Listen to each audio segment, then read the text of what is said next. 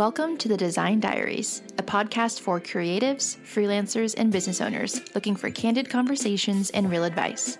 I'm Melissa, self taught designer turned freelancer and now studio owner, here to share my experiences and help you reach your goals.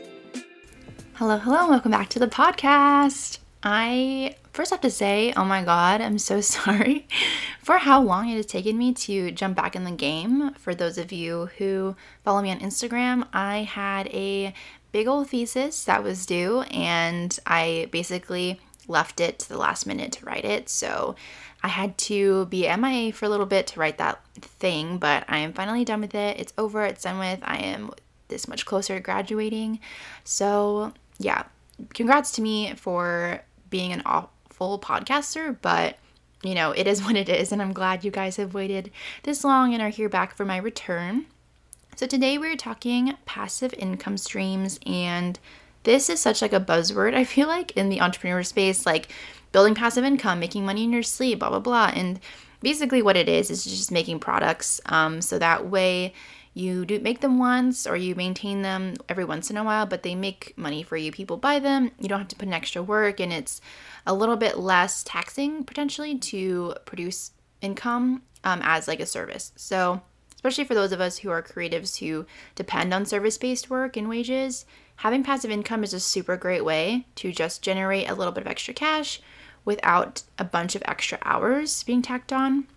So, I'm just going to talk to you about things that you need to know um, before you get into passive income, some good ideas for, based on a couple of different creative industries that I'm aware of, and then also some things that I think are important to note and also practice when creating passive income streams that I think maybe aren't talked about quite as much. So let's get into it. I don't want to spend too much time.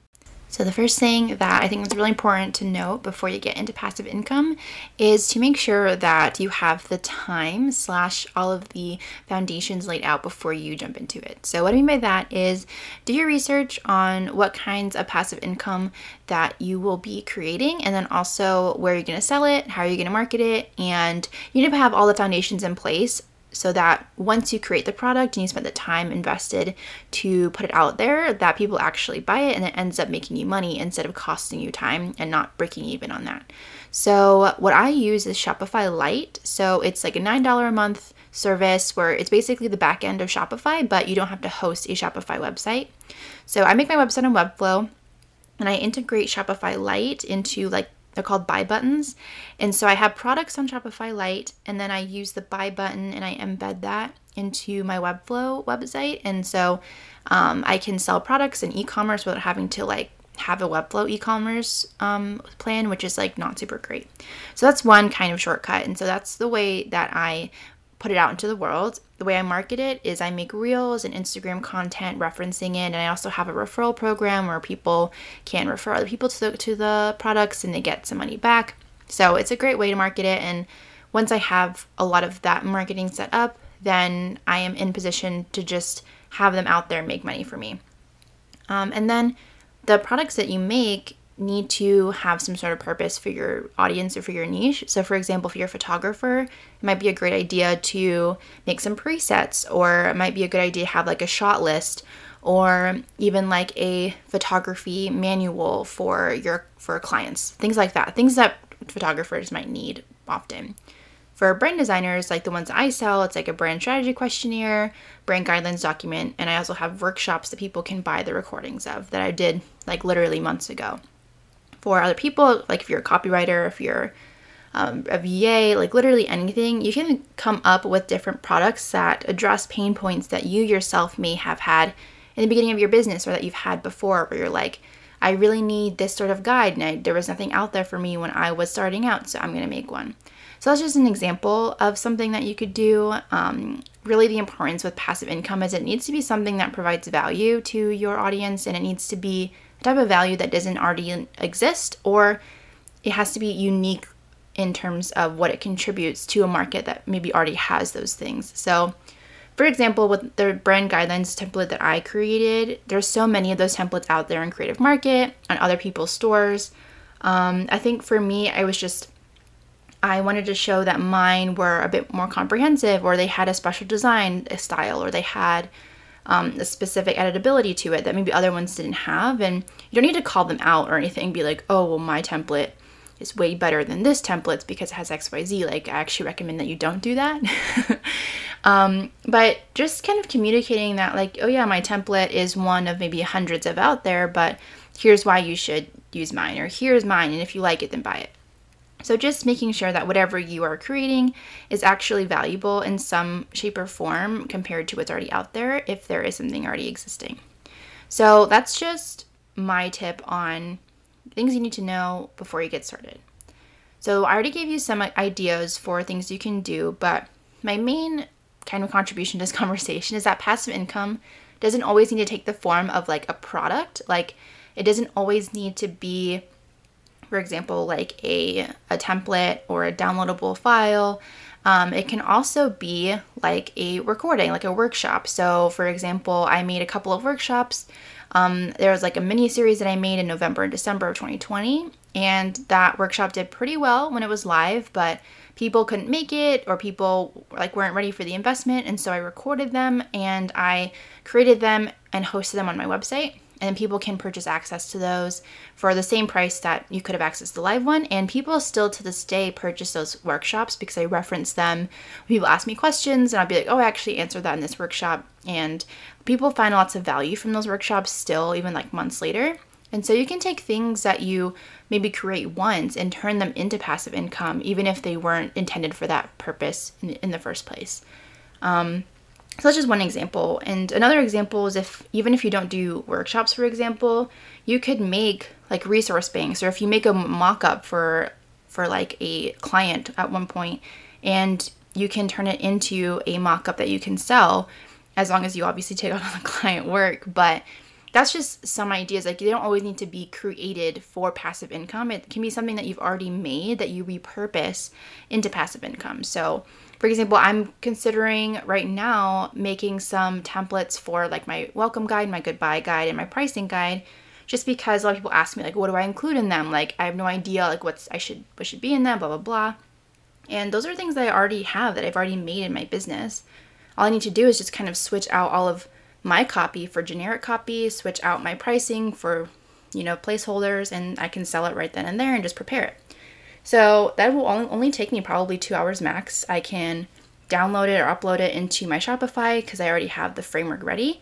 And there you go, I already have another product to make more income out of. So it really is about taking things that you can repurpose and taking things that are of value to other people and not having to reimagine the wheel. Just taking things that you already use or that you already have the the basis for and building on top of it to make it into a product or into a passive income form that you can sell. Because it's not about you know being a shop. Like you're you're not making your your website into a new creative market. Like it's not about creating the number one thing that everyone and anyone needs right at this moment. It's just about like if you see a potential for somebody somewhere to want to purchase this one thing that you've already made, it's you know, within your benefit to repackage what you've already made, take like an hour or two.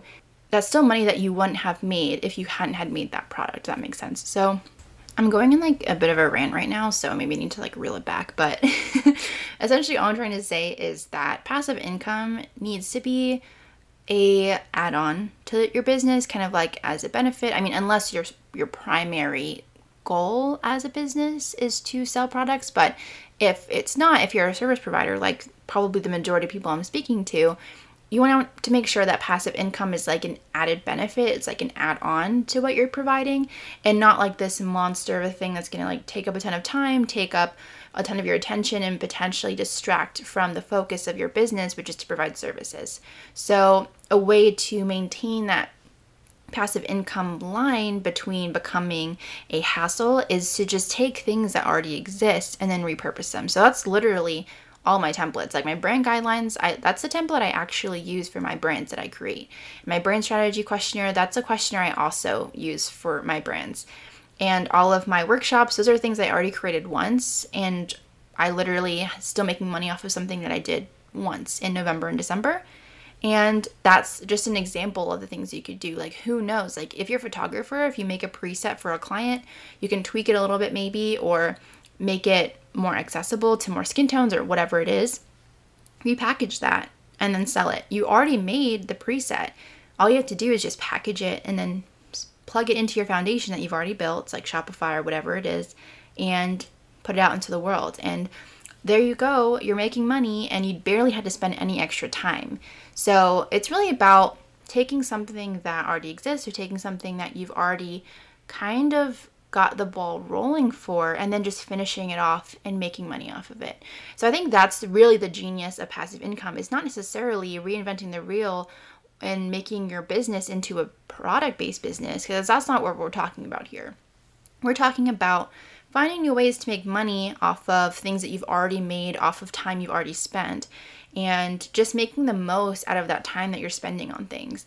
So I think that if you take away anything from this podcast episode, it's just that passive income really shouldn't be some entering into your business as like a source of hassle, as a source of strain, as something that's going to like eat up a ton of your time. Because I think in that case, it's potentially not the right move for you if you don't have the stuff in place to just build off of and easily create passive income streams if that makes sense. Like I'm, I'm, not saying that like you shouldn't do it.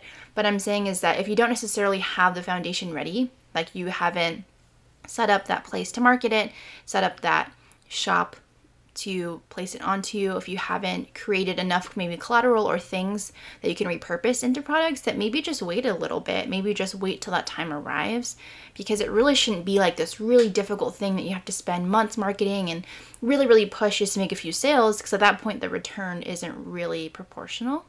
So you'll know, I think, when you reach a moment where it's like people are asking you for things or you're noticing a gap in the market and you have the things ready to to respond to that gap, I think that's when you'll know. And that's when things will be perfectly in place for you to start making those different products.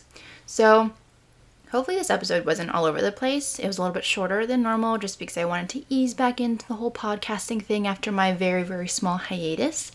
Hopefully, this was helpful, explanatory, and not as confusing as I fear it may be. and if you enjoyed it, if you have any questions, as always, feel free to email or DM me at the Design Diaries podcast Instagram or my Instagram, ATNN Design. If you enjoyed the, the, podcast, if you liked this episode, please leave me a review on Apple Podcasts. I will love you forever if you do. And once again, I will see you at the next episode. All right, bye. Thanks for listening to the Design Diaries. We'll catch you on the next episode.